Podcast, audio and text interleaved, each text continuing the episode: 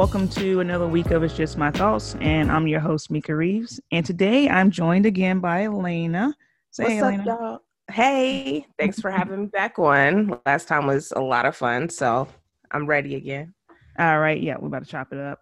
And I also wanted to, um, we're going to talk about our week, but I also wanted to talk a little bit about some feedback that I got last week. So, my first thing in regards to the Jacob Blake uh, uh, situation, um, when I make comments on here, it's me literally speaking from my thoughts. And so, uh, when it comes to the Jacob Blake thing, I know that's a situation that I think people are like really kind of questioning, like, um, you know, because they felt like with his track record that um, he wasn't really a decent human being. And um, I will say, like, I read the article that Times put out in regards to like what he was accused of doing, and you know, um, allegedly, you know, raping a woman and things like that. And that's something that I didn't really speak on because I didn't really feel like at the moment that it really mattered. Because, and I'm going to say why. I think sometimes when we have these situations where the cops shoot somebody or the cops do something to somebody, we always dig up what what kind of character does this person have and i never understand why does the character of the person really matter when the cops are there to protect and serve and if somebody's not attacking you where they're trying to take your life i i don't get where we feel like the cops or they feel like they can just take someone's life you arrest the person and you take them to go in front of a judge and do whatever and let um you know the law do what it's going to do and that was my point in the situation with Jacob Blake. I'm not speaking on what he might have done. I'm speaking on the fact of why are you trying to execute execute this man? Like as if that's your job when that's not your job. You know, they automatically shoot, you know, black people. You know, like the guy in California, that was just last week. I think they shot him like 20 something times. Why are we shooting people in this way towards execution instead of trying to arrest them? and that's more so the issue that i have not necessarily about the person um you know because if you do wrong i do personally feel like black white whoever if you do wrong you should be um you should be arrested you know you should let the law do what it's going to do but i don't believe that it's right for um a common man you know a cop to make the decision that well this person did this so i'm going to kill them i don't think they have the right to do that and so that was more so the opinion that i was given but i do appreciate the feedback though um, so I just want to just kind of start by talking about that. And Elena, how was your week? My week was pretty good. I just think that, you know, more and more I'm seeing people out without mask and in the club and girl. And it just baffles me because I'm like, oh, are we we back there? I just I don't think we are.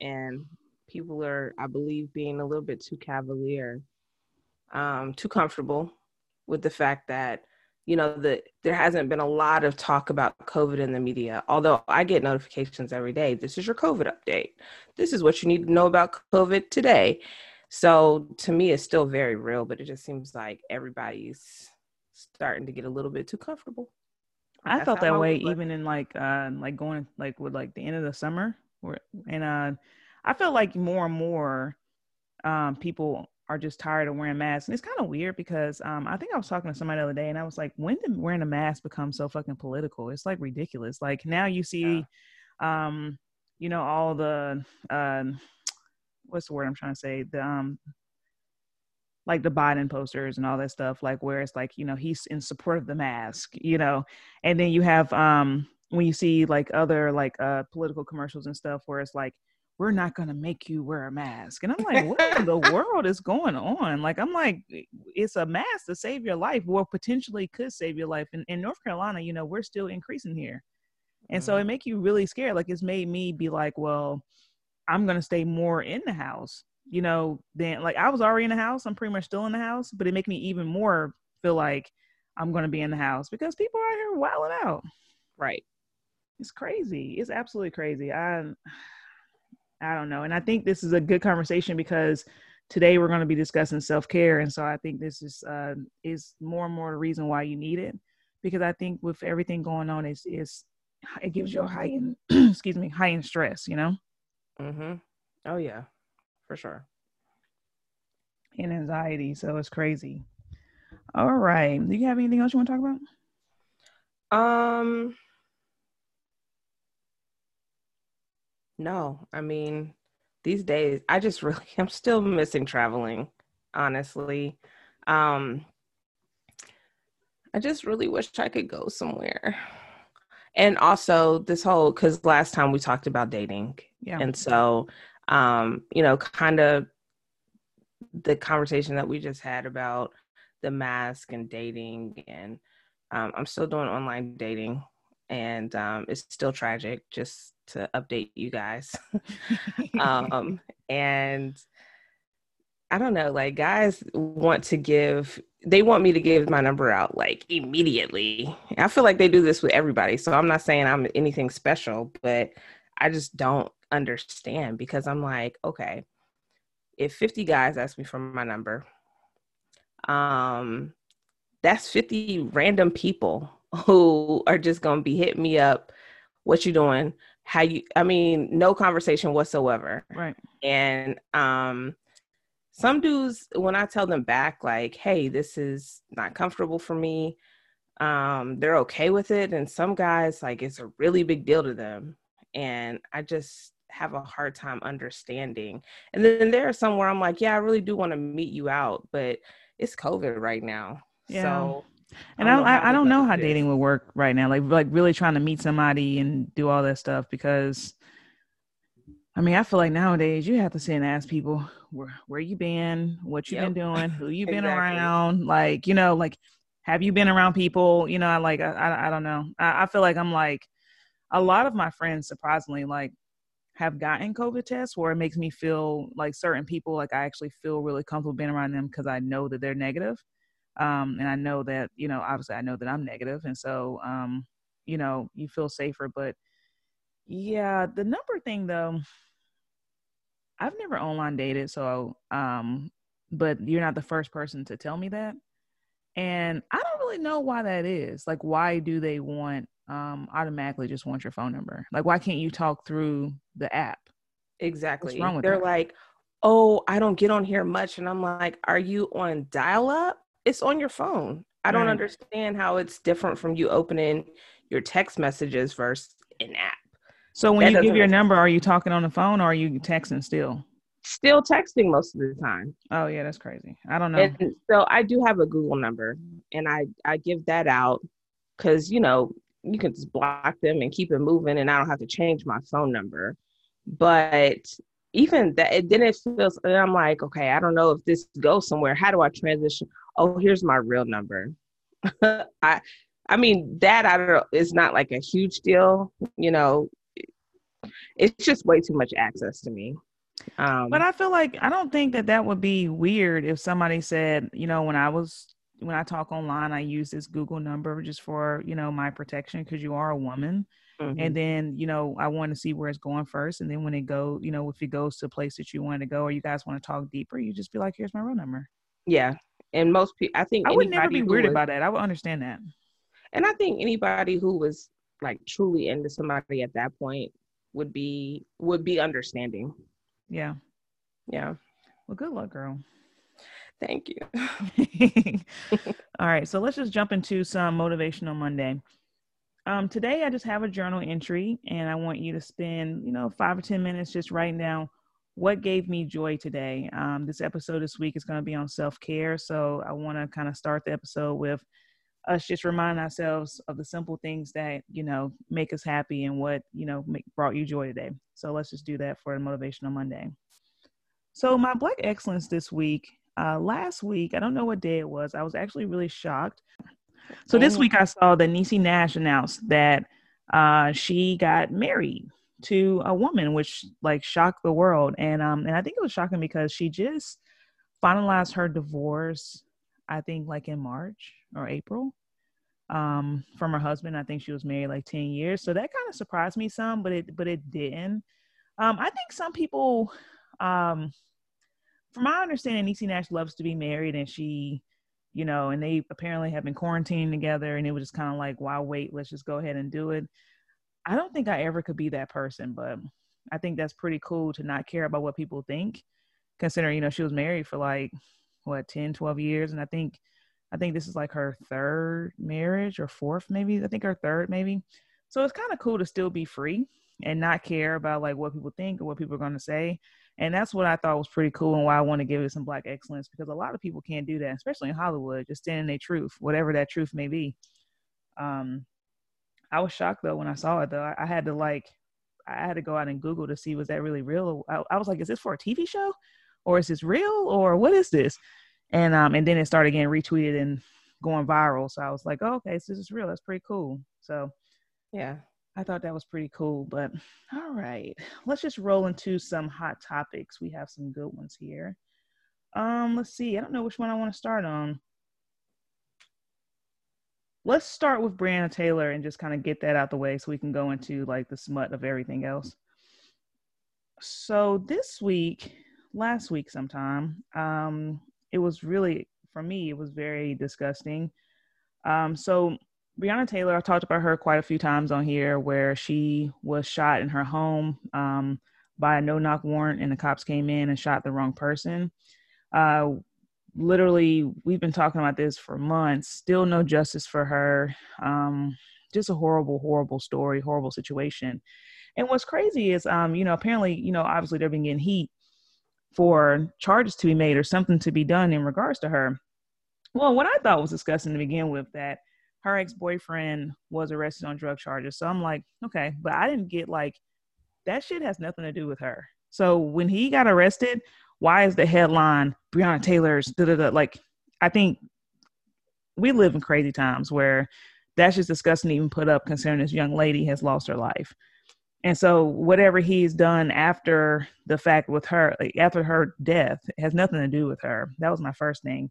And so, um, so he was arrested for drugs, and apparently they wrote him up like a plea deal where he was supposed to say, I guess he would get a certain amount of time if if he said that Breonna Taylor was in his drug scheme with him. So basically, just trying to smear her name, even in death. And I just found that to be horrible. What did gross. you think, Lena? It's gross. And I finished. I just last night watched the Breonna Taylor um, I don't know if they would consider it a documentary or um, whatnot, but I just finished watching it. So I learned more details than I really um, immersed myself in because it, there was just, it, it's emotionally draining. Yeah. But um, I don't understand why it became a thing where I, I don't see how they so closely correlated her ex boyfriend's behavior to her either. And in the the documentary, they kind of try to make the connection how she was connected to some other um BS. I'm not even going to give it any shine time, honestly, because I I think that um it's semantics. Like what someone else does does not should not bear so much weight on what you know happens to me. You know, um, and he was a con- convicted felon but my thing is is that i know plenty of people that you know have no record have nothing and they give somebody a chance you know just because you're a convicted felon um, doesn't necessarily mean that you're going to continue to do um, crime and things like that and so in, in this case i mean obviously he was still involved in stuff but I think sometimes people can give people chances. You see it all the time where it's somebody that could be um, no record at all, you know, like obviously in her case, and you just give somebody a chance. And I don't think you should be judged based on what somebody else has done in their past. That doesn't make no, sense. Definitely, I, I I agree, but you know how it is, guilty by association. So if somebody that you know you're rocking with is getting in trouble, they're gonna assume that you know whoever they're hanging out with has something to do with it too um but it didn't warrant her being killed right i agree but yeah that's just a really really god when i saw that i was just like i feel so terrible for her family i mean everyone because that was if that was my child oh my goodness Whew, lord uh mm, mm, mm. mm. That's just horrible. Horrible, horrible, horrible. People should be shaming themselves. Like, really, they should be ashamed yeah. themselves. All right. So let's just go into it. So, another thing that I saw was so the Fresh Prince of Bel Air, they're going to have a reunion special on HBO Max. I think when I was reading it, it was saying that, let's see, pretty much everyone's going to be there. They're gonna it's gonna be recorded on September 10th, and it's gonna be the 30th anniversary of when it first debuted. Now I wanted to ask you. Now the, they are also doing a reboot of Fresh Prince of Bel Air. Do you feel like that some things need to be like a reboot, like need to be revisited? No. I know. Let us just love it the way that it was. Like the Cosby Show when they reboot rebooted that, mm-mm. it was it wasn't good because it and it was com- yes, I can't remember what they called it. It was, but I think um a few people from the original show were on there, but it was completely different. Like I mean, I think it drew people in because oh, it's the Cosby Show, and this is right. years ago. But then when you watch it, you're like, this is not the Cosby that I, that gives me nostalgia. Yeah. So yeah, I, I think that sometimes they should just let it. Be. It's be. just like when they said that they were going to bring back um Martin. I was a little nervous because you know everybody looks different now and everybody's older and it's like and now Tommy's passed and so I was like you know uh, please don't mess it up. Cause I, I still watch the reruns of Martin. I still watch, I still mm-hmm. watch all of that like as if I've never seen them before. So, um, I don't know when it, when they talked about the reboot, I was like, uh, and Isaiah, the child, he, um, he, I think it was last summer. He binge watched the whole entire Fresh Prince like series. He never watched it before, so he he binged all of it. So he like really, really, really loves that show and oh, okay. so I think maybe for him, he probably would like love the idea of a of a reboot, you know. But I think for us, it's different because you know this was like our childhood. Yeah, it's a lot different when you yeah. see something you've you've like reconciled the end. A decade a decade goes on, and yeah. you you're like, this is this was the end, and this is what I appreciated it to be. But now you want to just like dig it up. But I think you're absolutely right. For someone who, you know, just experienced it for the first time and this is like a carry on from the it's like a, a movie sequel for them. But for us, that's no.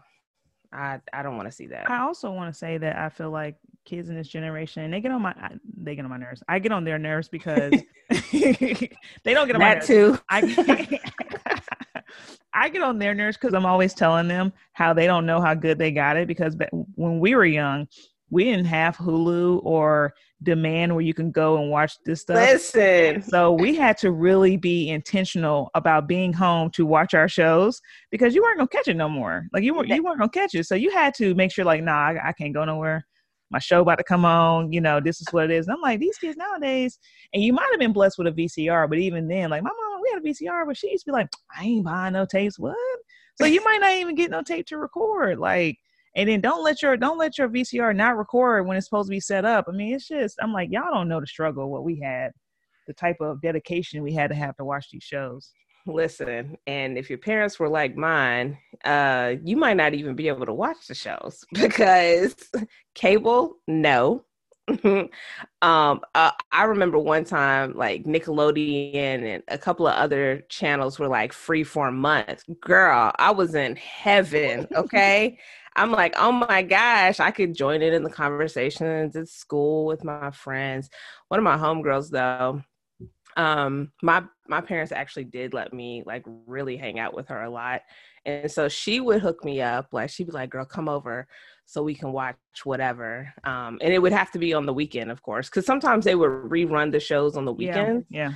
So um, I might get lucky and see them then. But yeah, oh, if the the streaming sites were out then, we wouldn't have those either.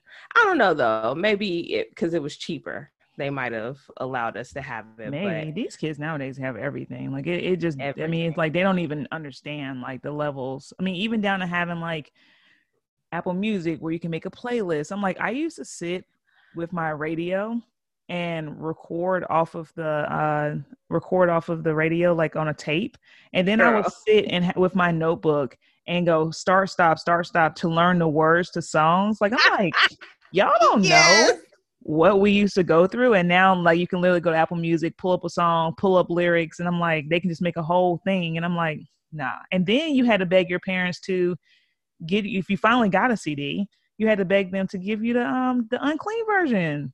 Okay. You know how many CDs I had that was like ping ding. What? what in the world? What is this? I'm telling you, these kids. Uh, that is so funny because I really used to think that I was a DJ. Like I to down to the point where I'm like, okay, I want this old song, and I, girl, the mixtapes I used to make were so ridiculous. Like I'd be like John P. Key, and then it'll go to Pastor Troy, and then it'll go to like I mean, people still do that, but I was legit doing that back in the day because my mom, she used to say, um, her radio was allergic to anything but gospel. So oh, she would never let me listen, let it, let us listen to anything but gospel. So I had a very, very diverse because I was listening to everything else, like, you know, the quiet storm, like midnight in my room, turn right. it all the way down. So yeah, that they do have it good these days. And I'm gonna, you, I'm gonna tell you one thing that I used to do, and this is this is terrible. I'm gonna tell you. So when my mom like went and get me like new um like tapes, cassette tapes, I would go and steal hers. And I would, and you know, like at the top, if like when you had like the indentions at the top, if you like stick paper in it, it allows you to record over the tape. So you know, back in the day, like the tape was like a CD, you know. And so she'd be like, "Where is my cassette tape?" And girl, I done marked it all up in my room and then recorded over it. like yeah wait a minute. If you so, stuck paper on it on the top of a cassette tape, there's the little holes. If you stick paper in that, it allows you to rewrite the tape so you can Mika, record over it. How did you learn how to do that? I don't know. I don't know, but I did that.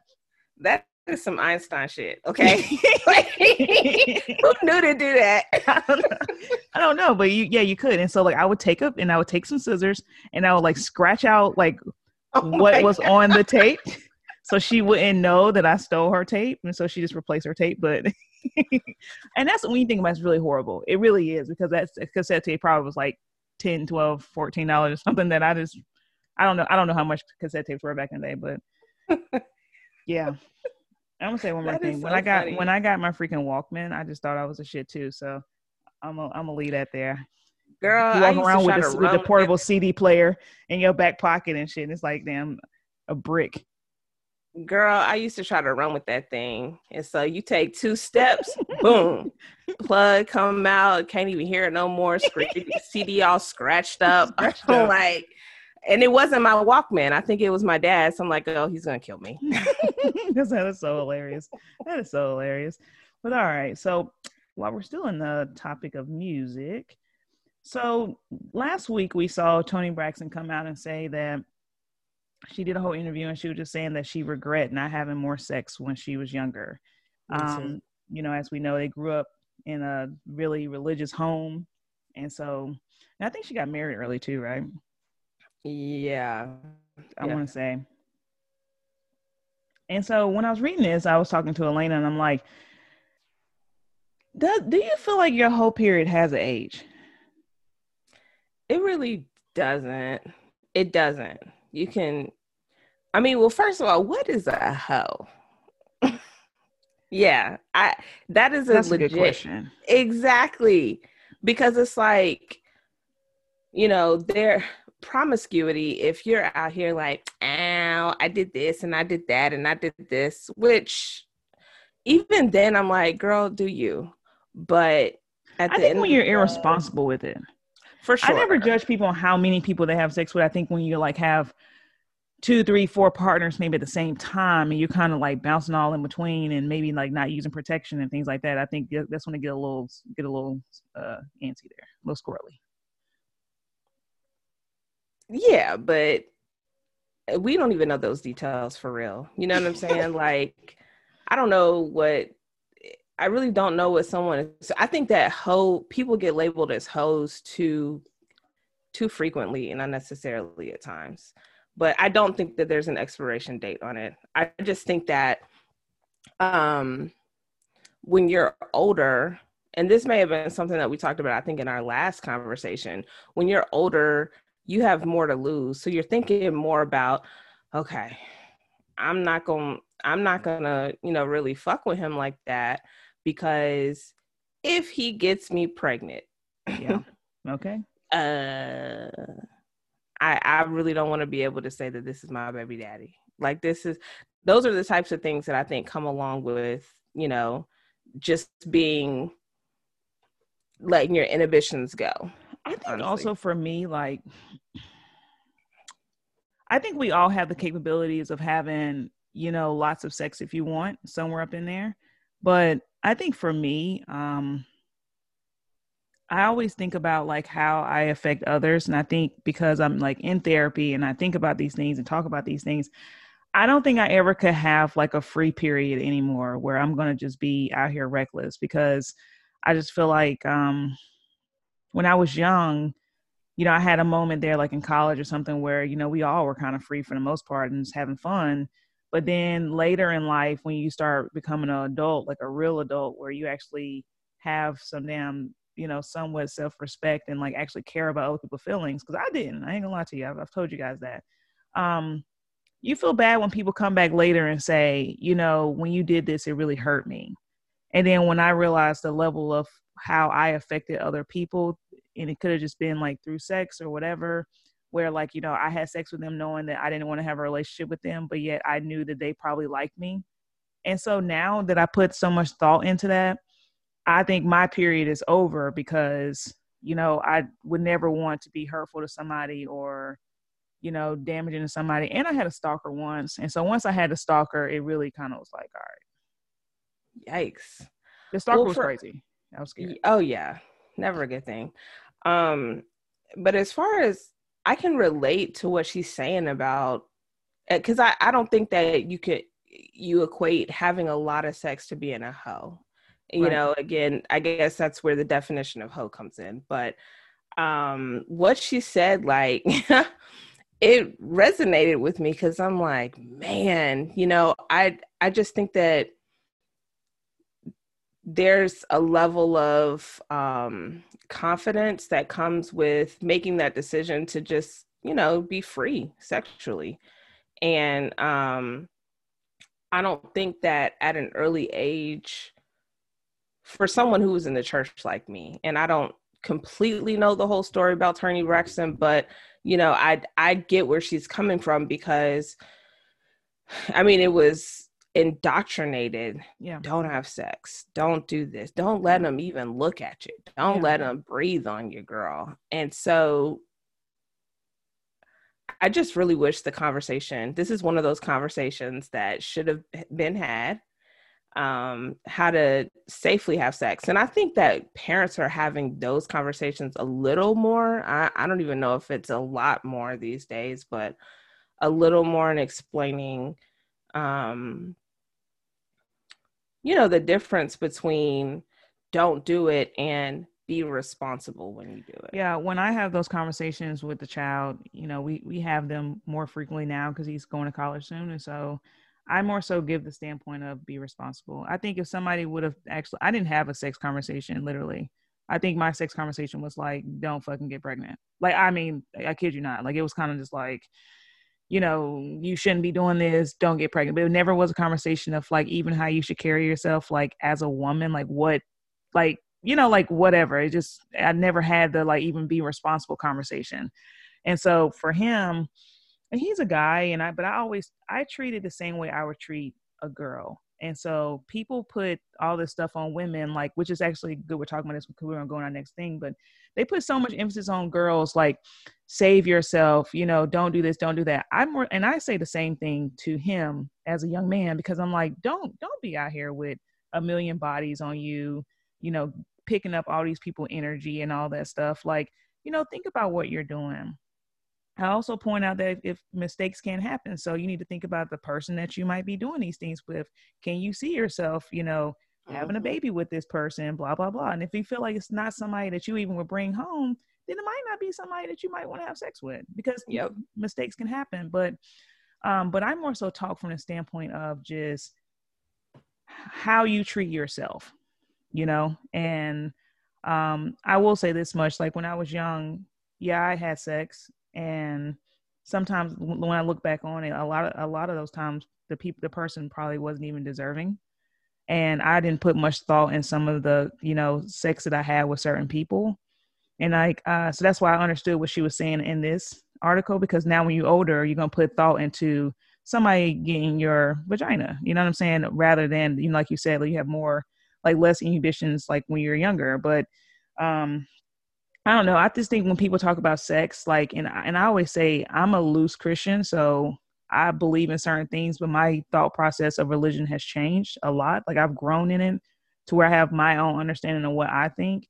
And I think in this day and age, with sex being everywhere, I don't think it's possible to keep teaching your kids you should never have sex until you get married. Sex is yeah. every freaking where. It's all over everything. Well, also because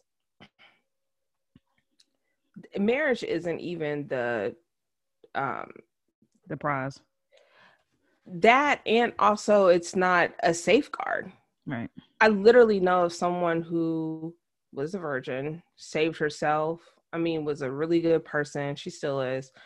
And um, got married. Her husband obviously knew all this.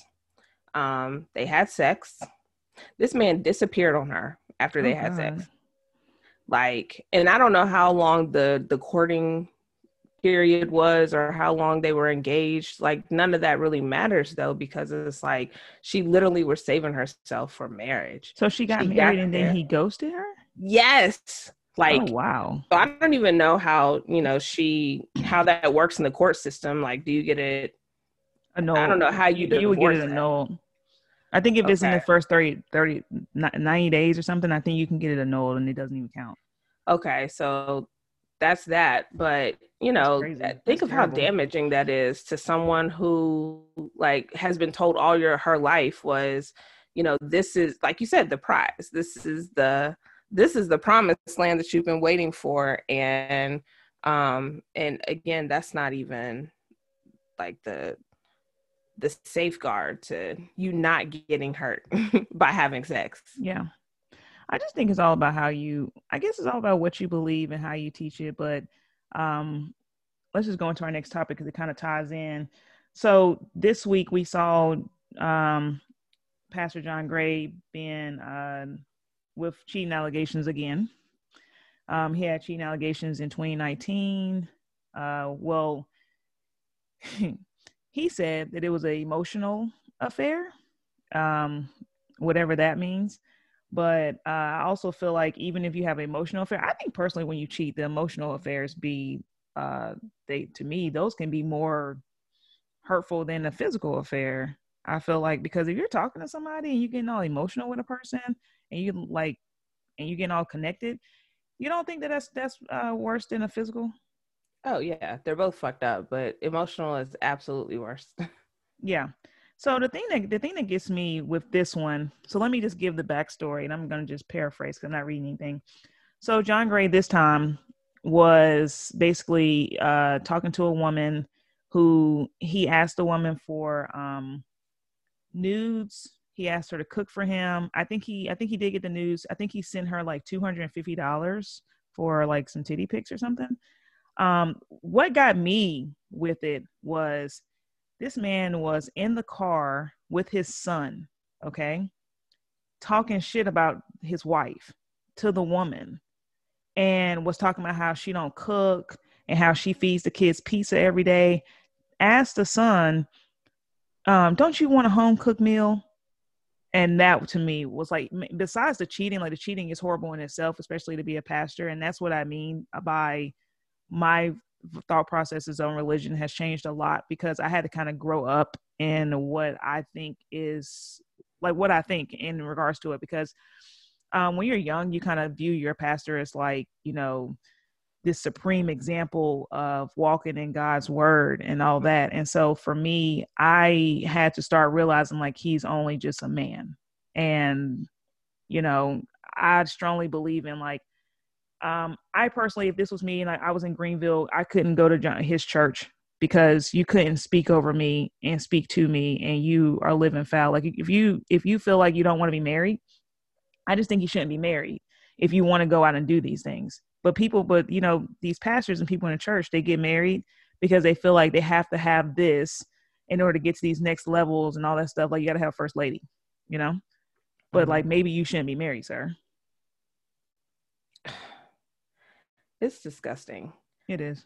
I mean, so on so many levels, this is one of he he is a prime example of why people are turned away from the church. Mm-hmm.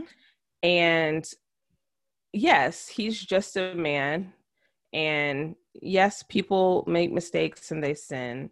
However, um, to your point, like you're leading a flock of people like and in some cases young people who are impressionable and i agree too. When i was younger my pastor i mean like oh my gosh i i loved him. And he was he was young and he had a, a girlfriend who was also young.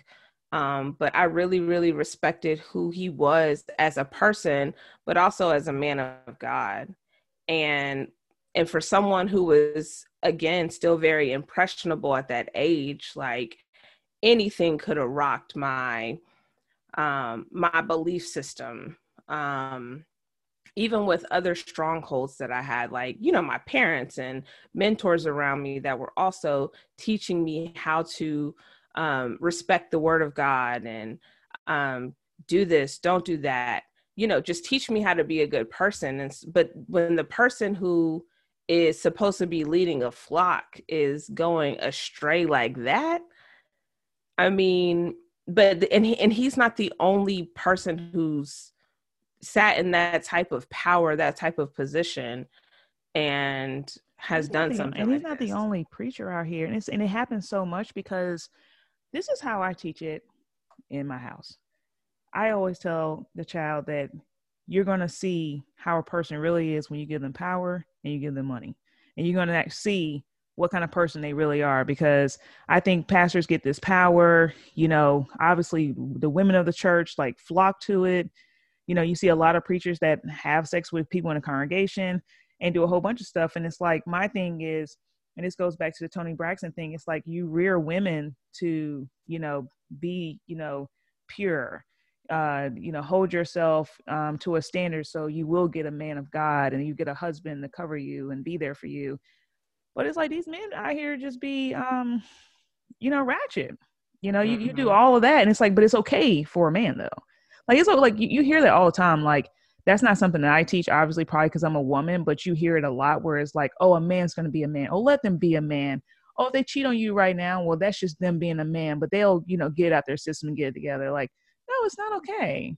Trash. Like, I don't care how old I am. Like, I don't want to be cheated on, you know, like it's just like, it, it's not okay. And so when I talk about sex and things like that and just like responsibility of it, I talk about that piece too. Like, don't be a piece of shit you know think think about what you're doing you know and and also from the standpoint of i do believe that when you get started and depending on how you get started you have to know yourself and what you got going on because some people get lost in it like men and I, i'm not trying to try to say women aren't like this too but i think men and I don't I know people always say I'm male bashing, but I'm not. But I just think men and their penis, they lose all focus in general. Like I've seen men straight up throw their whole family away for sex for with somebody. I mean, you know what I'm saying? Like, mm-hmm. I'm like, I, I, am not gonna risk my whole damn life and my family over some damn random sex over here just because I can't say no or somebody's giving me attention or whatever. But you see it though. They're, they, it just makes them weak and it makes them just innately weak in general. Like, and that's just how I feel about it. Like, I'm just like, why can't you be faithful? why can't you like what why don't you have that that moral compass like saying like don't do this and as a as a preacher you know you preaching every sunday and you're preaching you know all these things how do you look at yourself? And even though like i get he's just a regular man like you know like all of us but like how do you look at yourself and still go out there and teach people? Yeah well because some people think they're above the law. They think they're above the law of God, the law of the land, whatever the case is. And the first time that I ever saw who he was was on the Red Table Talk when they were talking about um, loving through COVID. It was um, Jada. I don't know if Will was on there or not, but I think it was Jada and Will, um, their uh, their therapist, another couple, and then John Gray and his wife. Oh, I'm gonna look that up. And I didn't see that.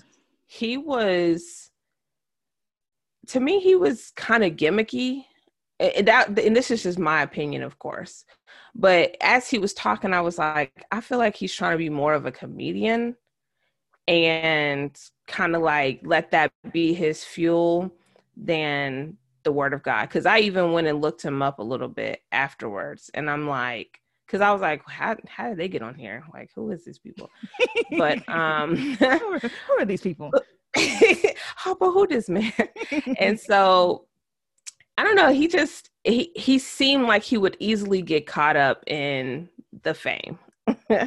so it it wasn't even that surprising to me. But even the apology, I don't know if you watched the video that was connected to the the link that you showed me, but him sitting on this black stage and talking about like looking in the camera, I messed up. And it just again seemed like again he doesn't seem like he I'm not going to go into I, you can't what keep embarrassing your like. wife though. I mean, it's absolutely ridiculous. And you got children and your family. Yeah, like what in the world? I mean, it's just ridiculous. Because last year when he did it, when he had the emotional affair, because last year I feel like it was worse than this year, um, because he was basically telling the woman he was going to leave his wife and be with her, basically saying that his wife just looks good on paper, but he doesn't really love her and doesn't really want to be with her. Like to me, like if my partner said that about me, like I'll be like, whoa, that's like crazy, you know, like to even say that to somebody. And so then they had that um I don't know if you remember, they had that uh vow renewal and he got her like a uh damn what did he get her a, a Porsche uh maybe like a Porsche Jeep or something like uh I mean really nice whatever it was um and they got like matching cars and yeah like I'm like but yeah ah. ridiculous so but let me ask you something because we talked about how you know there's this everybody paints this picture of you should be this type of woman don't be don't do this don't do that and then there's the boys will be boys but there are also things that men are taught at a very young age um, that I think shapes them into making some of the stupid decisions that they make. Uh, you know, just like letting um, them be promiscuous. I think a lot of people teach their sons that you you should have bodies. You know, that's being the right the right like it's like you're right to being a man. Like it's like you having bodies. Right. So then when it's time to reverse it and the expectation is that you're faithful when you get married, but you've been taught that all of this other stuff is okay for so long and even the fact that you might step out is okay, then I think that and I'm not okaying the behavior of him or any man. Please understand that.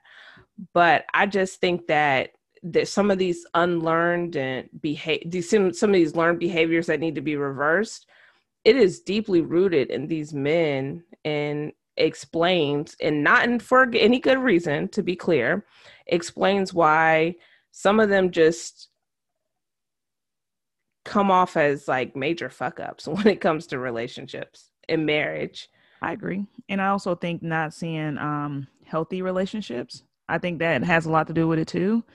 Um, but that doesn't mean that it's not possible, but I do actually really agree with you. Um, I think that's why you see a lot of things, but also I think sometimes um because of childhoods and because of things going on, you have so many broken men especially um, in the black community where you know you have men growing up without their fathers or you have you know i mean unfortunately like you know we have drugs that's present in the community things that break up homes in the community you know infidelities and things like that. And it's like um, i just personally feel like that it takes unlearning when you become an adult. I mean i think that we should show better examples to our children. That's something I really believe in um, because I do think that what what my parents did when I was growing up definitely shaped me going into my early adulthood, and it took for me to grow up to say like, okay, like this is how I identify as a woman. This is what I think. I'm solid in that.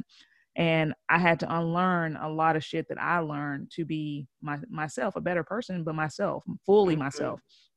So right. I think sometimes when people are out here having kids, and that's why, like, when I talk to the child, I'm very honest, like, brutally honest, because if you're still learning and you're still trying to understand yourself, you are not ready to be engaging in sex and opening the door of a possibility of you being somebody's father when you are not there yet.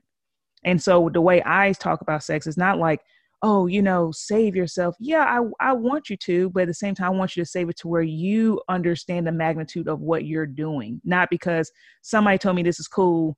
This is going to give me some cool points out in the street, so I'm going to do this. No, like you need to do it when you're ready with somebody that is deserving of you, just like I would with a female.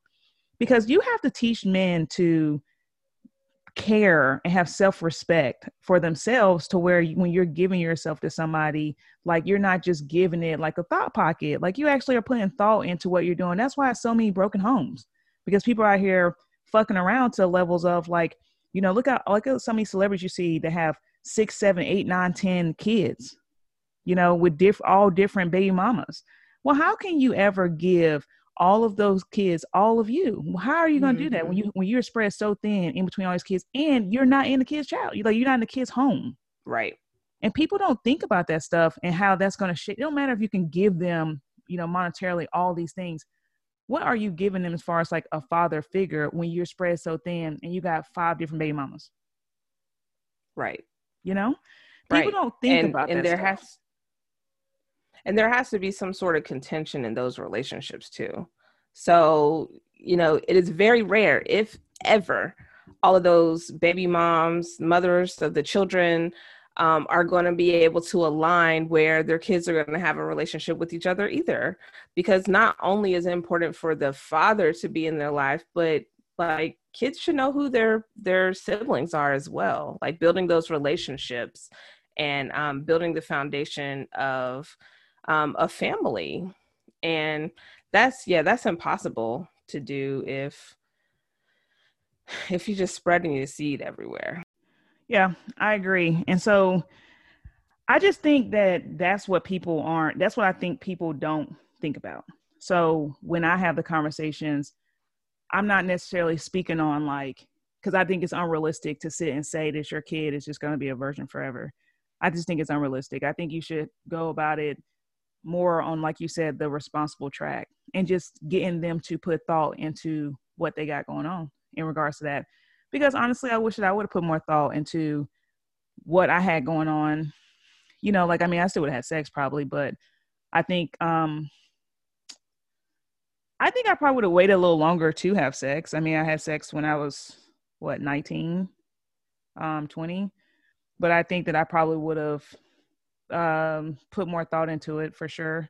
I mean my my my first um like real boyfriend relationship, he cheated all over me. He's being completely honest. And it's like, you know, um and it was damaging. It was more so like, you know, you feel like, is it you? And then you start thinking like, well, he's a you know, he's a man, so this is what they do. I'll give him another chance. And then when you start seeing a pattern of like I, at this day, honestly, not even to down this guy. I don't even know how many people he cheated on me with, but it was enough, you know? And um I don't know. I mean, I think people can change, but at the same time, I'm just like I gave so many excuses for the behavior. You know, because I just thought that this was a normal thing that's supposed to happen. And that's sad to say, but I really thought that.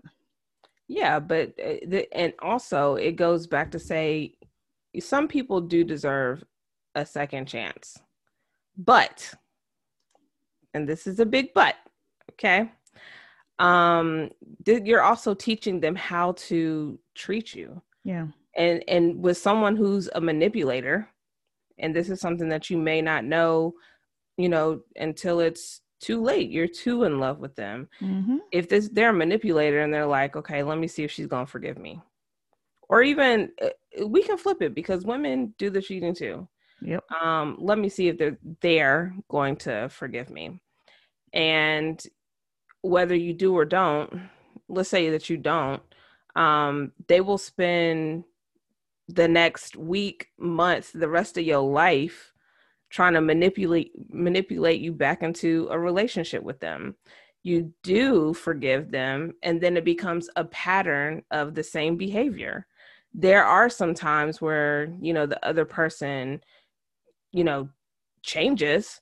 But is that a gamble that is worth taking when there are people out there that are going to do right by you? Right. And when you're young, though, that's why I'm so against. I say all the time, I'm so against young dating. And I hate to say that, but I really am because when you're young, you don't fucking know. And I'm telling you, girl, I used to get gaslit where it was like, you know, this person undid whatever to me, and next thing you know, I'm sitting there rubbing their back, telling them it's okay, and I'm the victim. And so it's like when you're young, you don't, you really just don't know because you're you're young and you just mm-hmm. don't have the know-how to be like and, and that goes back to what i was saying like i wish that like my mom would have had a conversation with me about being a woman and like you know what to accept what not i never had those conversations if you only saw unhealthy relationships and you never had somebody really talk to you about like don't accept this shit from people don't let somebody treat you like this you're gonna fucking get treated you're gonna get mistreated you're gonna be in fucked up relationships you know what yeah. i'm saying like and it took me a minute to understand that you know because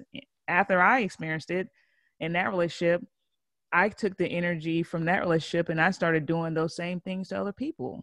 And yeah. it was just, you know, a repeating a cycle of just bullshit because hurt people, hurt people, and then you continue it instead of being like, you know, this hurt me. Why am I doing this to other people? But it just, you know, I was just young. You just don't think about it that way. Yeah, you I mean, these selfish. are generational curses that yeah. unfortunately, you know, are just now being broken for yeah. a lot of people. And um, I think that's why it's so important that in this space and also in so many other spaces, you know, celebrities are now talking about the generational curses that are even that have, you know, haunted their families for so long. And it, it normalizes the conversation. Yeah.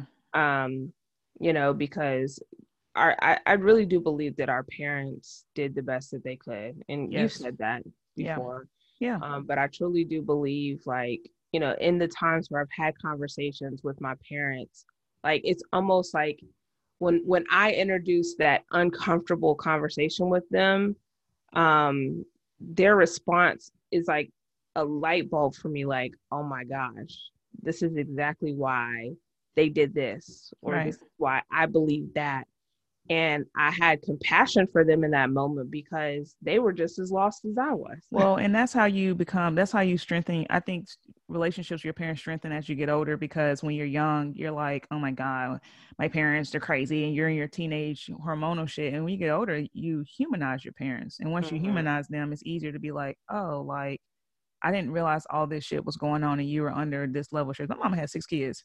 So when she probably wanted wanted us to shut the fuck up, she probably was stressed the fuck out. You know what I'm saying? Like, and you know, it's not like anybody was talking about go see a therapist, go talk to somebody. You know, like my mom started having kids super young, and I can only imagine.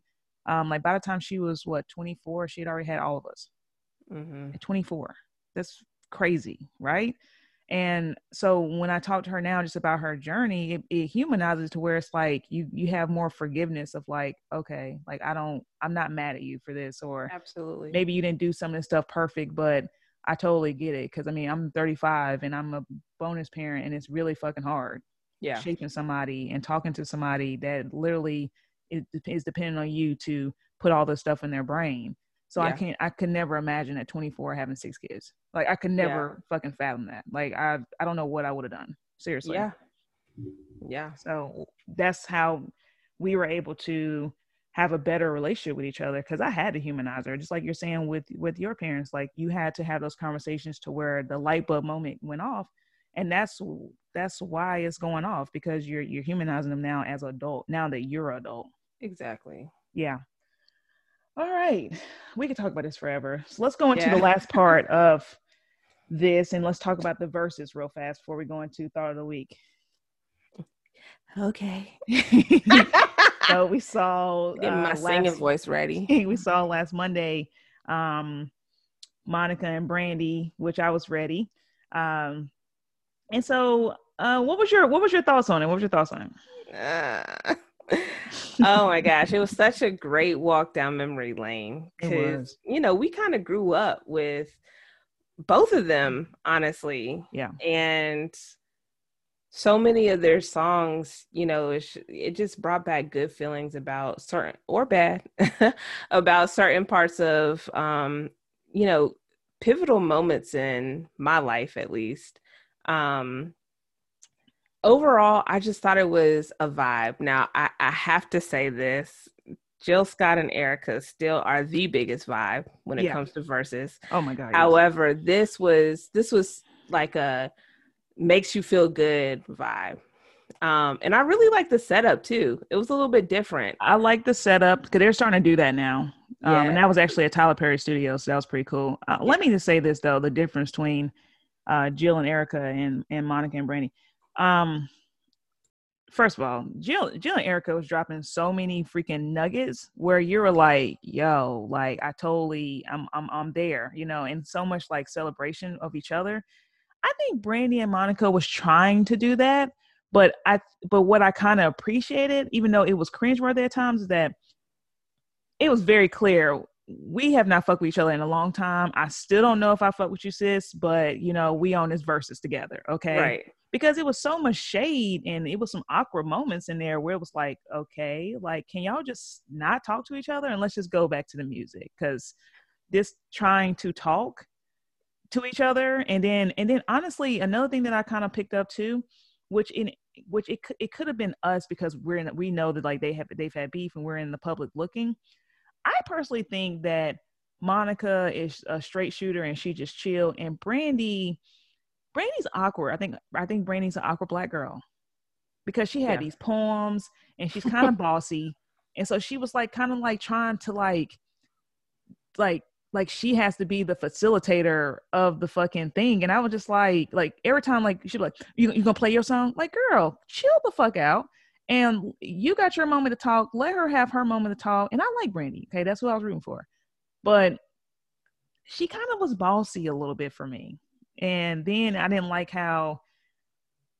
I mean, I think when Brandy came out, Brandy, Brandy, when we were teenagers, when she was a teenager, was I think on the same level, if not higher, than Beyonce at that time. You know, Mhm. like as far as like how big her star was at that time. I mean, Brandy was like, it was crazy Everywhere. yeah and so then she had moesha and so like they made her and that's why that's the thing about them childhood stars they be fucked up because they made her be this cinderella type person all the fucking time.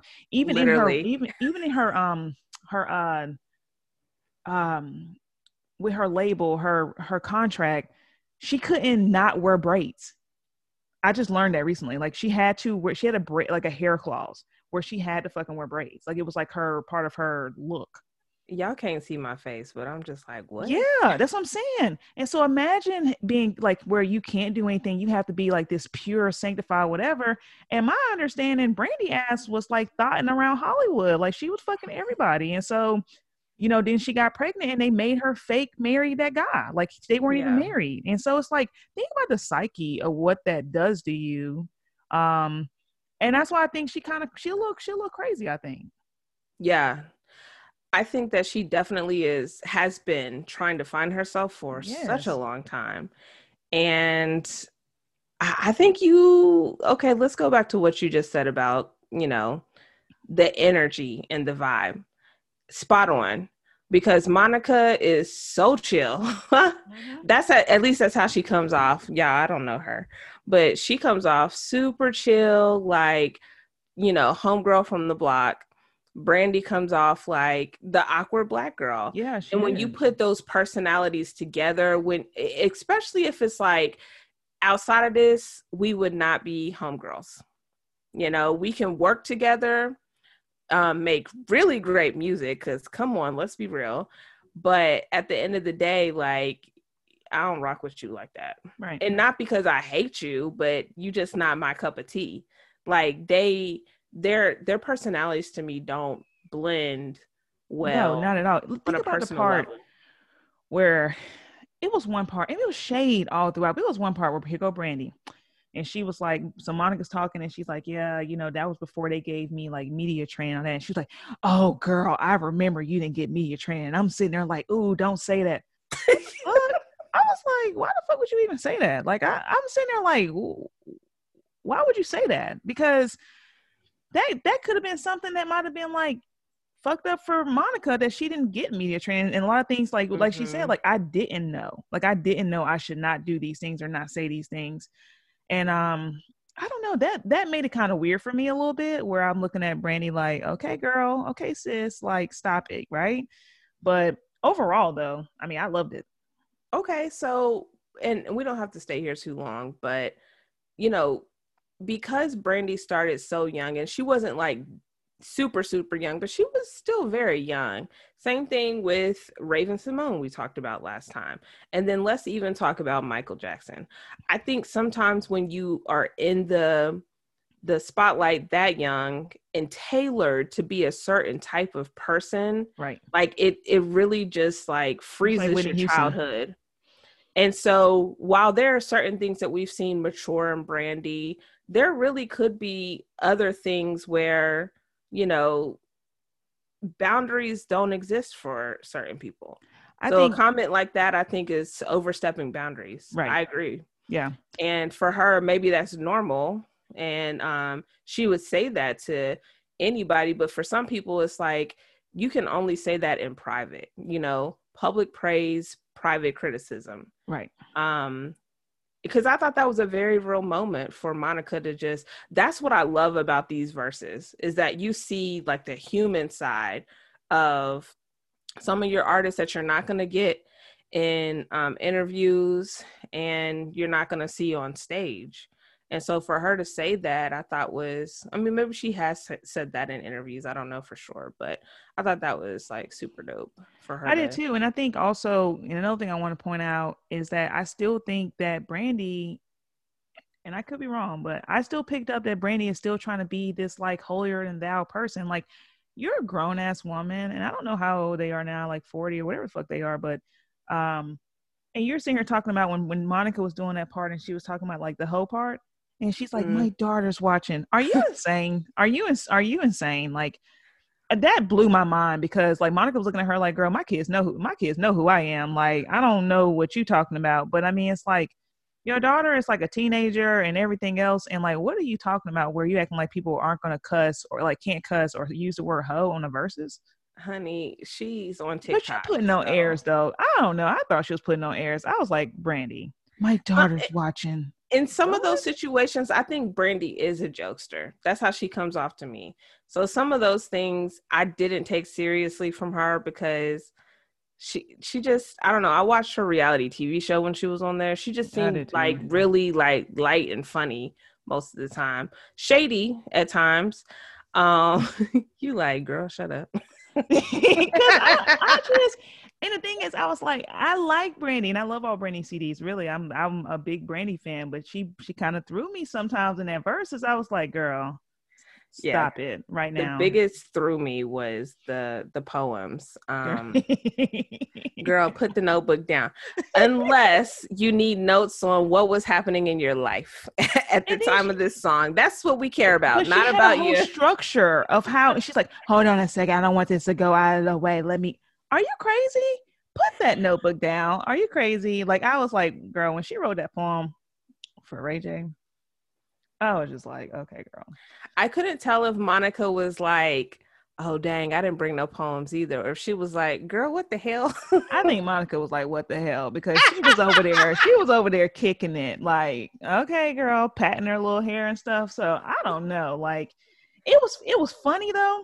I think I think me and you text like the whole entire time, and so we yeah. laughed pretty much the whole time, and so it was funny. But it but it, I it was so many songs I was like, yo, I haven't heard some of this shit in forever. I and I was like, yo, I haven't never heard some of this shit.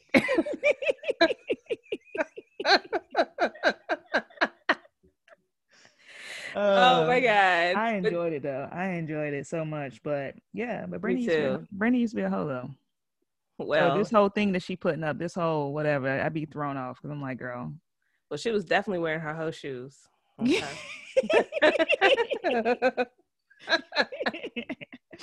sure I just could not get past, and I have to say this real quick.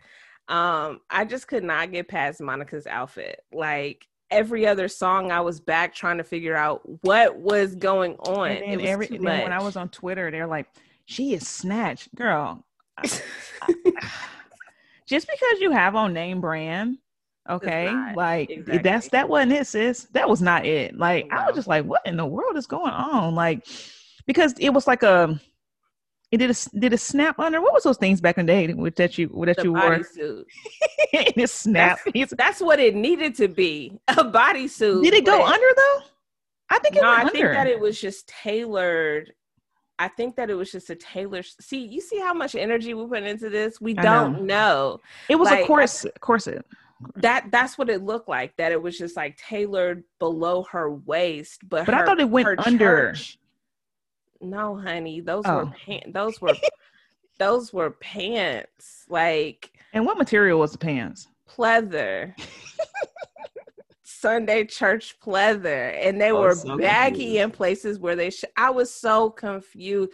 This is what it should have looked like. No hat, because the Fendi on Fendi was killing me. It Yeah. was too much Fendi. It was. Okay, so let's get rid of the hat. And then the shirt, like the top part of it was like super cute, but it should have been because she's small, she has a small Right. frame. So it should have been fitted and it could have been like a, a cat suit, like a bodysuit. And then those pants could have been thigh high boots, Okay. but they Yeah. would have had to been closed toe though. Um, Yeah. because at the bottom of her feet, I, I wasn't understanding what that's, uh, I missed some songs because I really was stuck on what she was Well, both of them I was stuck on, so because I didn't know what the fuck Brandy had on either. So um, I liked it. And now you like kitten- Brandy's outfit, the the kitten the kitten white shoes. I didn't like those, but Those yeah, shoes. I'm sure they probably was some kind of name brand mule or something, but I don't know what the fuck Probably. those were. And then, no, I didn't know. I no. I mean it was weird for the setting, but um, I didn't mind her outfit at all. But I, I'm an awkward black girl at times, so I didn't know what she had on. I just, I, I don't know. I don't know what that. None of that was. I didn't like it. I didn't like neither one. So I just kind of like, but I more so was stuck more on Brandy's house shoes than I was on anything. I, every time she'll start talking, and, and like even when she's singing, I kept floating down to her house shoes because they were just hanging over the chair down there, and I Oh was like, God. "What is this down there?" I was just about to say like both of them were sitting really awkward on the chair. So I don't know if those chairs were uncomfortable or what, but it Oh, they did draw attention.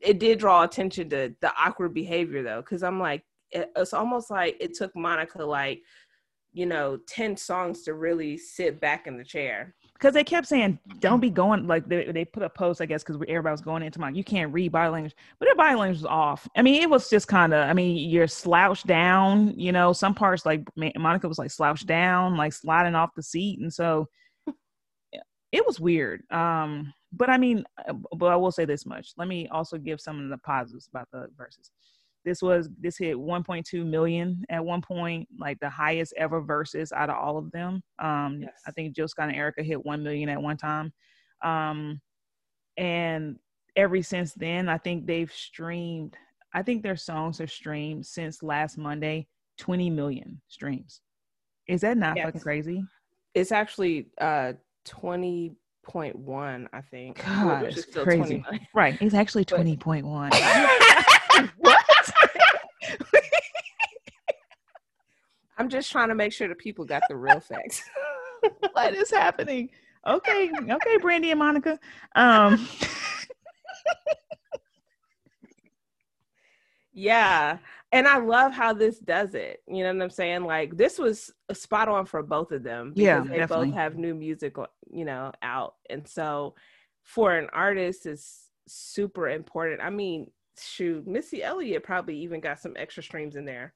Yeah, and I was listening to something the other day, and it makes and it actually what they said makes so much sense. They were like, imagine if this was without the Verzuz form. Imagine if like Brandy and Monica just came to somebody and was like, "Yeah, we have this idea." They were like that. They, they feel like you know the music industry probably would have shot them down, saying like, "Your time is come and gone," and it's just showing how like they still have like staying power and like they're for the culture and people still love and enjoy this music. Like I actually think when the world opened up, they actually could really do a fucking tour that would that would sell the hell out. You know, like easily. I would be there. Oh yeah, I would too. Brandy would definitely be there, but Monica was looking at her like, "Girl, I'm not coming on no tour Girl, with you." girl, okay. When she said that, she was like, "Vish." right. She actually was looking like, um, "Can you please don't touch me? It's COVID out here." Oh but I man, would that thing. totally, I would totally be there for that. Oh, I would too. That thing was so shady though. God knows that thing was so shady. And it was so necessary. I mean, I I like literally laughed the most and the hardest I've laughed in so long watching that. And like mm-hmm. getting all the like uh the memes and all that stuff. Like it was just hilarious. So, so hilarious. Funny. I enjoyed it so much. Yeah. All right. Anything else you want to say about the Verzuz before we move on to the start of the week?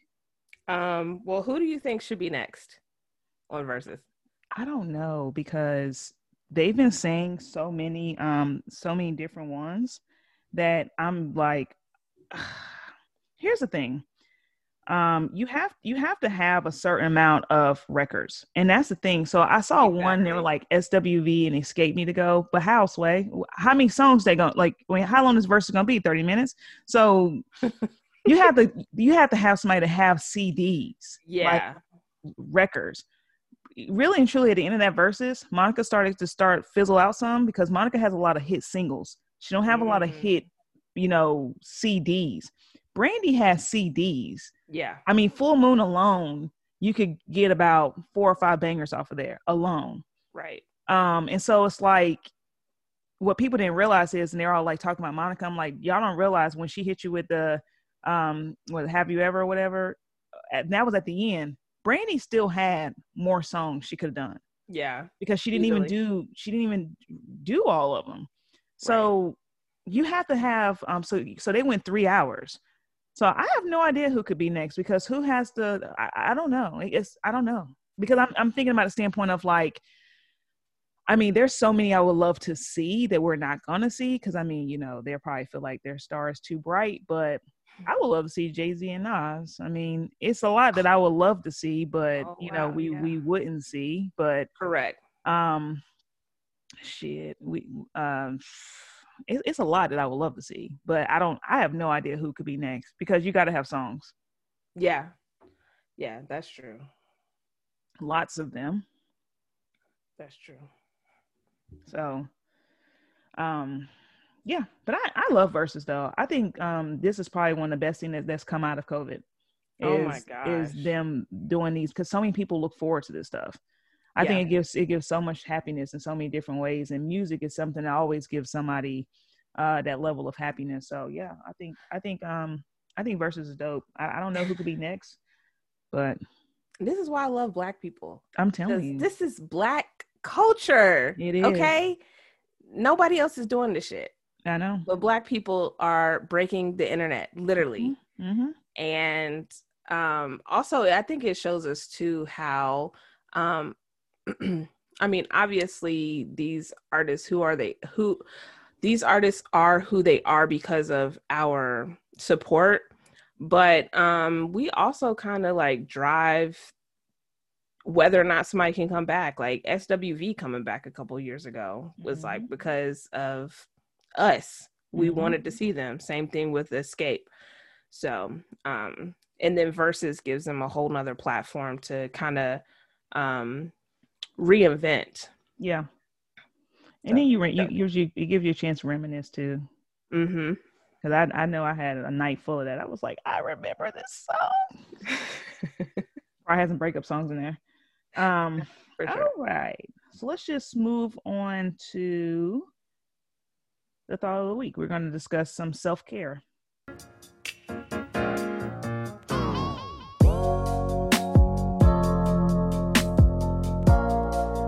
So Elena, me and you have had this conversation quite a bit in regards to self care. I wanted to talk a little bit about self care this week because last week I did talk a little bit about how, you know, this year has just been you know, just full of just uh, so much. You know, we're still in the middle of civil unrest and, you know, we're still having the uprising and then we're going into the, you know, voting.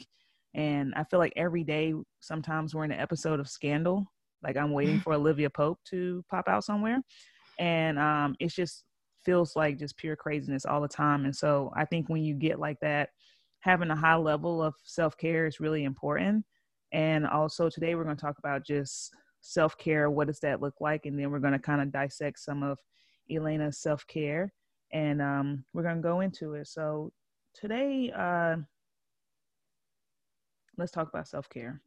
So Elena, me and you have talked personally about um, you know self care and you've talked about your struggles with self-care even right now like you know if you've been in the house all the time and things like that. Um, what do you feel like kind of halts you from self-care? Um i think it's a couple of things. I have a i have a need to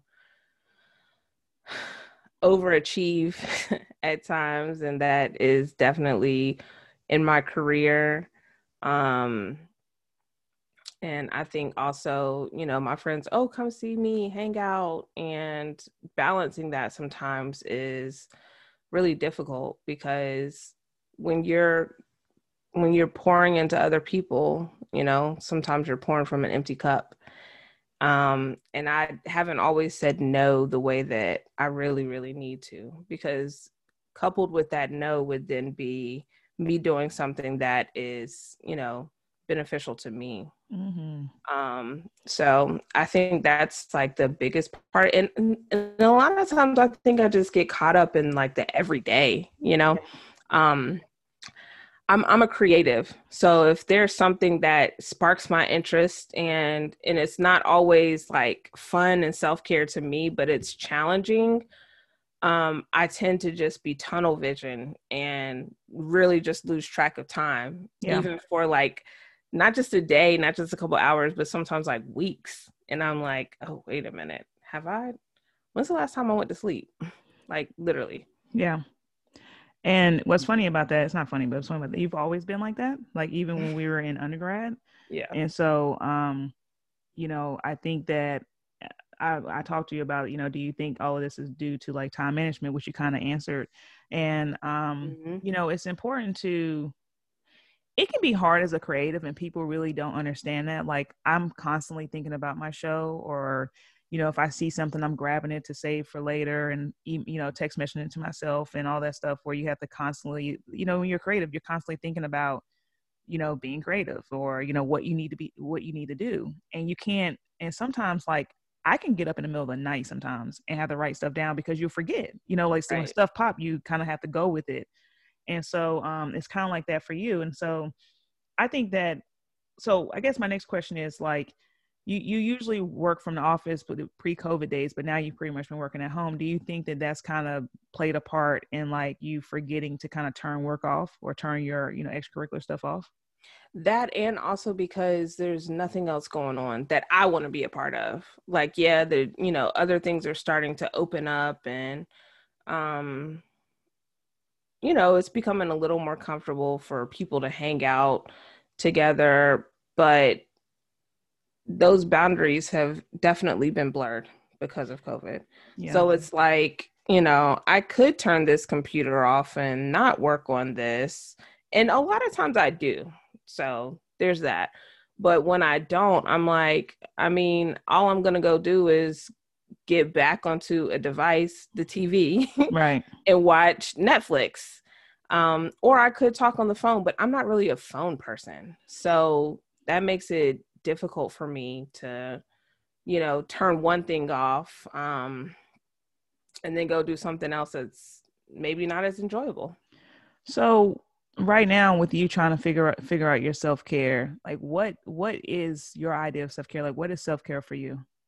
So one thing that was really big, especially during COVID, was unplugging from social media.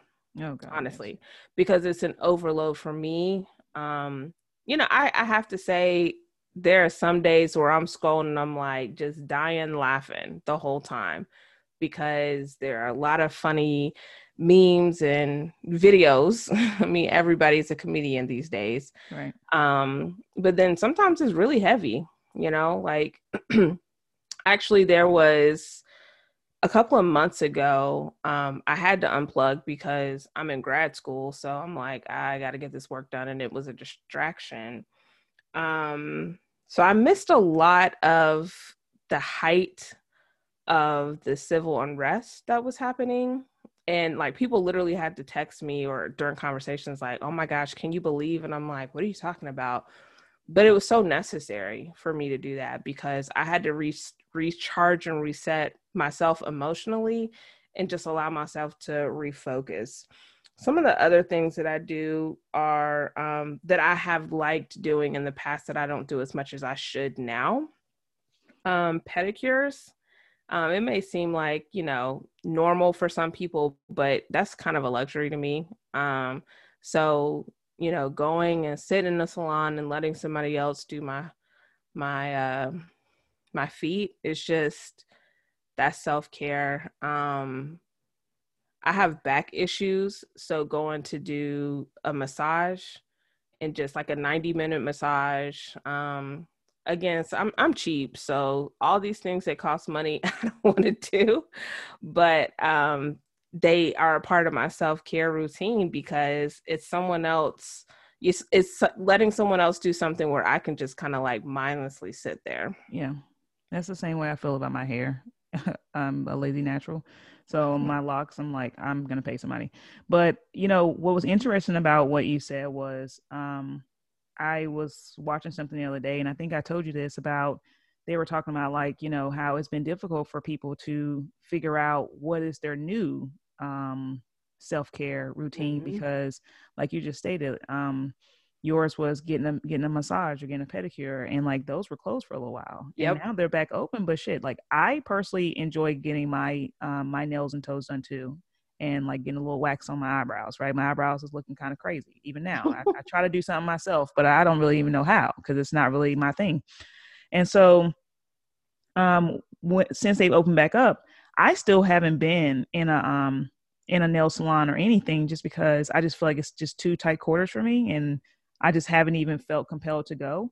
Yeah. Um, and so that's kind of the same thing you're saying. And so I was listening to this thing the other day and it was just talking about how, you know, a lot of people find upliftment through church or, um, you know, going uh, running or doing all these different things that, like, you know, those things were like not running because outside is still open, but like races and stuff, like that's actually part of my self care. Like mm. I haven't done a race all year and I usually do 10, 15 races and it's fun for me. Like I set a goal to where I need to be in shape for this. And like, so even my like self care of my body has fallen off. Right. Mm-hmm. And so um, it was just saying that like now people have to create these different these new self-care routines because their norm and things that help them mentally and help them like give themselves joy and happiness they no longer have i mean think about it some people yeah you have virtual church but imagine like you being able to go in church and feel the spirit amongst people and like you know have somebody like press on your back and pray for you and all these things that you haven't had all year. Yeah.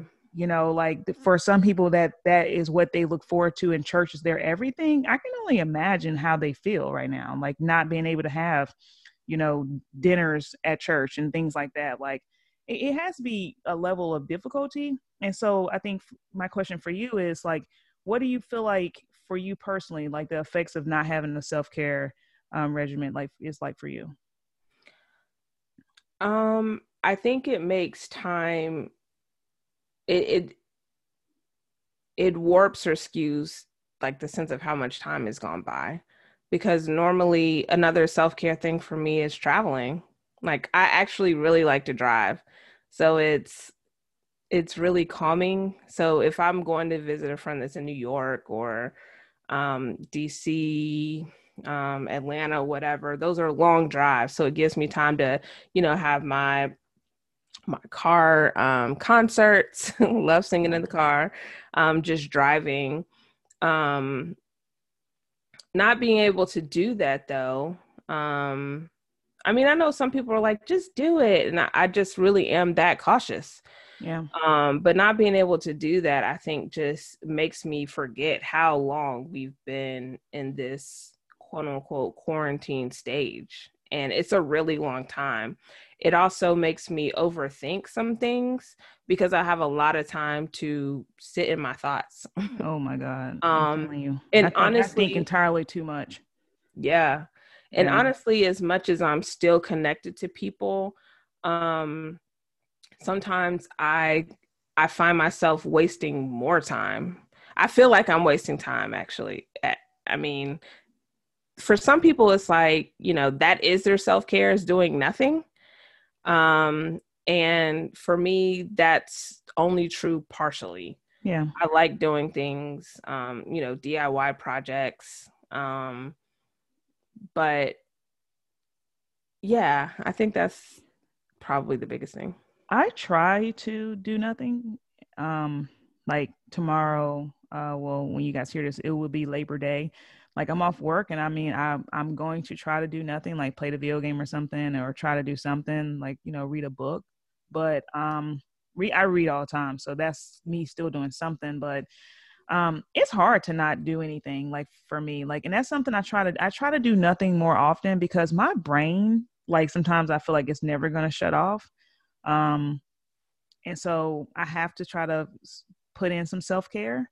Um, I actually went and pulled up on psychology today, like what you know, um, what can some of the effects be with neglecting your personal care. So I'm going to just kind of read some of this a little bit.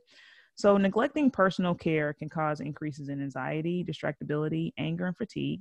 You may also experience decreases in sleep, relationship satisfaction, self esteem, empathy, and compassion. Um, and I think this is really valid. I, I, think I've seen a lot of this even in myself, like during this time where now, like, I'm really trying to focus on, like, okay, Mika, like, you know, I had to sit and think about all the things that I haven't been doing since um, COVID. And even though, like, I work from home and I'm used to being at home, and that's was already my norm, but I had to also take consideration like I was home alone. So I didn't have like my entire family here the whole entire time I was home as well. So it's almost like I never get a break to kind of like, like kind of like turn that off. Yeah. You know, because even though I'm working, I'm still like answering questions and I'm still doing this when like before I could just focus on like having a podcast playing, you know, with me working and like I'm kind of like in peace, right? Yeah not saying I'm not in peace with them, but you get what I'm saying.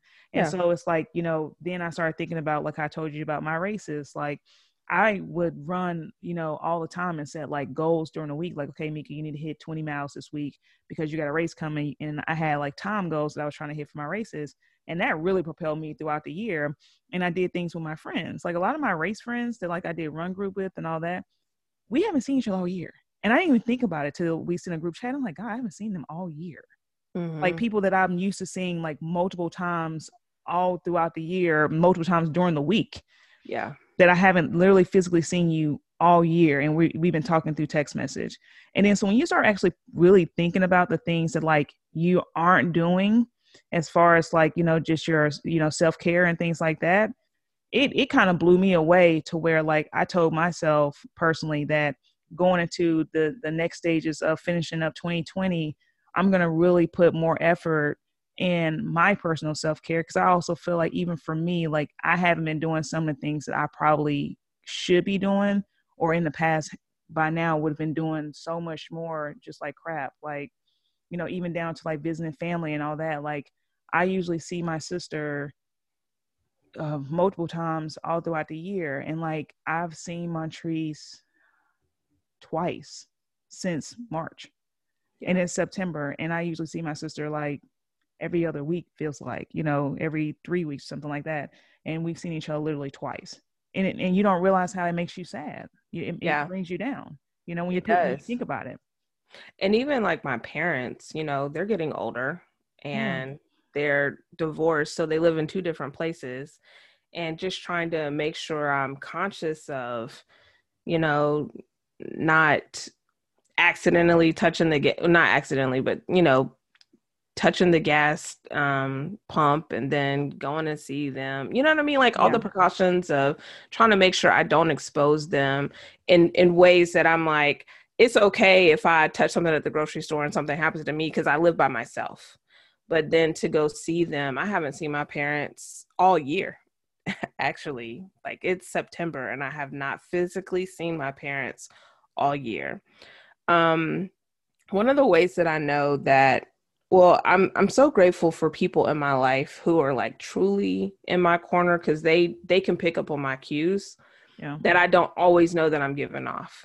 And so um, there was, I think it was like maybe two years ago, um, and my supervisor, uh, she, I mean, she was brand new to her position, and I don't know what I said or did, but she was like, when's the last time you took some time off? Basically, like, girl, you need to take some time off because right. you're doing a lot right now. And um, I appreciated that. But I also have friends who have kind of given me the same pulse check. Like, you know, take some time to yourself and take care of you. Do something that you enjoy doing. Just yeah. go out and have a good time. Um, in COVID times, um, it's kind of the same thing. Like I have friends who just, you know, randomly will be like, "Hey, I'm checking on you," because they know that I can get tunnel vision. So I feel like my friends probably take care of me better than I take care of myself. Yeah. Um, including you. You're like, you know, you're very cognizant of um, behaviors and the things that people are saying or doing um, and and so you've really kind of checked me at times to just as a reminder and so for, for me sometimes what i do too is and this sounds like elementary i think to some people but i literally have to put something on my calendar and say today you need to do this. Yeah. Because again like time is just warped right now for me. Um, and sometimes it's like that just in general because i'm i'm an overzealous person when it comes to and and sometimes a perfectionist when yeah. it comes to you know what i'm doing a project that i'm working on either personally or for work. And it just i lose track of time. Um and also sometimes it makes me feel like i'm being selfish. I think is another reason why i don't always practice self-care the way that i should. Um because some of my self-care practices are um not just like a couple hours it's like a couple of days but it doesn't matter though. I think that's the misconception of self care yep, right. is that people feel like it's selfish, but sometimes you have to be selfless when it comes to yourself. Absolutely. Like when it comes to your mental health and you feeling okay and you having a little bit of happy for yourself, you got to take that shit. And it doesn't it doesn't matter, you know, because yeah. I think a lot of times people struggle with self-care because they think it's being selfish. Like mm-hmm. prime example, one of my best friends like she had a baby and I told her I'm like, "Girl, so you got a husband at home, and especially like a good husband that actually like don't mind having a baby. You know, because some men be like, oh, "I'm not to have a baby." I'm like, "Girl, tell him, you know, you're to take your longer bath today. You know, go in that bathroom, lock that door, put you know, light you some candles, put some music on, even if it's for like 30 minutes and enjoy your time and because you have to do self-care especially with a baby you know but i'm like especially if you mm-hmm. don't have people saying like if you cannot like don't have people complaining about whatever and don't mind you know helping you and you have a village i'm like take advantage of the village. Yeah. you know what i'm saying? Like go have time for yourself you know even if it's a little bit of time.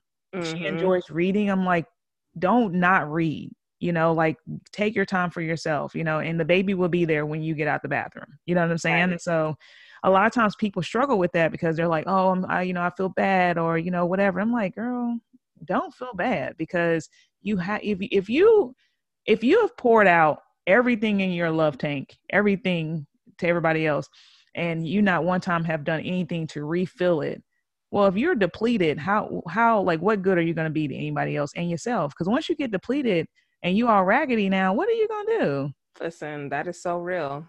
You cannot pour from an empty cup. You cannot. You cannot. And the thing is, is that unfortunately we live in a world where even if your shit is empty as hell, people are gonna still be trying to take from it.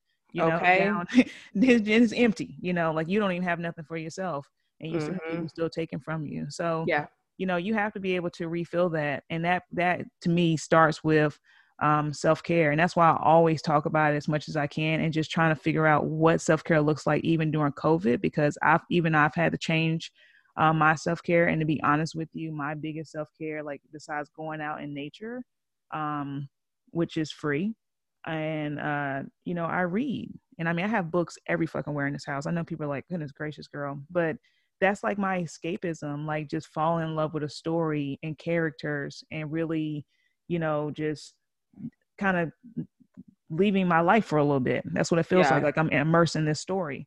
And so that has helped me tremendously this entire year. Really and truly. Like that probably has been my saving grace. And I would have never known going into January setting a reading goal for myself was going to be my main highlight of my entire 2020 and it, and it has been and it's been so cool to just kind of like have that and like talk to people about reading and now my friends like they're reading and we're like in a reading group together and so we literally sit and talk about books and i'm like is this our new normal now? Is this what we're is this what we're doing? Like look like this is what we have to look forward to and like i think that's what it is right now like we look forward to getting our books in the mail. Yeah. You know? Well and and i i mean we talked about some self-care things that are you know they're kind of they're not big but they're kind of like they're kind of big sometimes for me self-care is as simple as you know when i realize that i've been going for too long literally just getting up walking away from if it's a computer a phone whatever and just going outside and getting some fresh air and laughing at the neighbors like because sometimes my my neighbors do some stuff and i'm like girl what is that? But um you know something as simple as that sometimes is self-care and also um, one of my goals this is so sad that it has to be a goal but i had to literally make it a goal is to be gentle with myself. And so just really checking myself um, periodically that's part of self-care too. Yeah. Am i being kind to me? Yeah. Am i being gentle with um you know not beating myself up if i miss a goal or if i miss um you know doing something that somebody else wanted me to do like i i never realized how much i sometimes um and i think this is relevant to self-care and again the whole selfish thing um how much sometimes i could come off as a people pleaser. I think that sometimes I am a people pleaser. And sometimes when you are a people pleaser, self care is not the first thing that you think about. No, it's not. And that's good insight, though. You know, honestly, a lot of people don't even realize that about themselves. So that's good insight to have about yourself, though. Yeah. But that people pleasing shit is rough. It is. Because you're giving, giving, giving, giving, giving. You don't give to yourself. Yeah you know. And then sometimes I'll say yes and then I'll just not do it. And then that's terrible too. Yeah. Yeah, that too. Yep, totally agree. Um, okay, so I have this other article where is and I'm gonna put these articles in the notes so if you guys want to check them out. But this one was for it's from Psychology Today and it's just about how to lower your coronavirus anxiety. So I want to just read the five things that they have. Um, okay, steps to lower anxiety. The first one is limit news. Stop binging on news programs and limit yourself to reliable sources like the CDC. Take advantage of video services. Use video services like Zoom to schedule virtual dates with friends or to check in with relative parents and extended family. Three, maintain structure. Anxiety spikes when structure falls apart. Try your best to maintain consistent sleeping and eating habits and keep a steady exercise routine. That's actually uh, really important because I think with um, COVID and now with so many parents back in this like virtual school with their kids. Yo, crazy. Four, increase self care, which we just talked about. During traumatic times, it's essential to avoid self neglect and increase self care. Practice self soothing self soothing activities such as journaling or meditation, or seek support from therapists, family, or religious communities. Avoid movies or news programs that increase fears, especially before bedtime. That's really important. That actually was really important right there because um, I read sometimes before bed. Well, every night I read before bed, and so I have mm-hmm. to actually think about what I'm reading before bed. Yes, being there, fucking waking up looking crazy. and um, number five is do a tech tech detox, which we talked about this. Turn off your phone, close your laptop, switch off the television. Constant stimulation causes anxiety to spin out of control, and so I think definitely with everything going on, more and more I've had to be off of social media and it sucks because I use my social media for this platform as well. And so a lot of times I'm very neglectful even on my podcast um, social media just because I have to disconnect and you know especially right now and just step away um, from looking at half the shit, you know. I mean, you can't. I don't even want to go into. I was about to talk about uh, these these COVID briefings, and it's absolutely crazy. Like, even you can't even rely on the president to give you a, a valid COVID briefing. And so it's just like you get you most days I feel like I'm pissed off or I'm just over here just like shit's crazy. You know, like just so you you start becoming negative, you know. Yeah. So yeah. um I have to disconnect a lot from um my phone and social media and so I try to do that as much as I can to be honest with you. Yeah. Um but yeah, but this was good. Um was anything else that you want to throw in in regards to just like uh the importance of self-care or you think we covered everything? I think we did cover everything. Um, I just think that, you know, for some people, self care is like sec- second nature.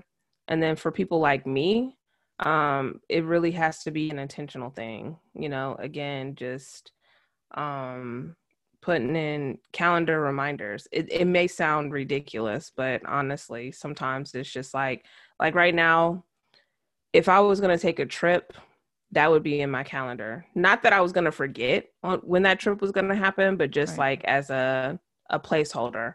But um also booking out like I know people are still kind of up in the air about going to salons and things. I don't think that I'll get my pedicures anytime, but I I am going to go get a massage.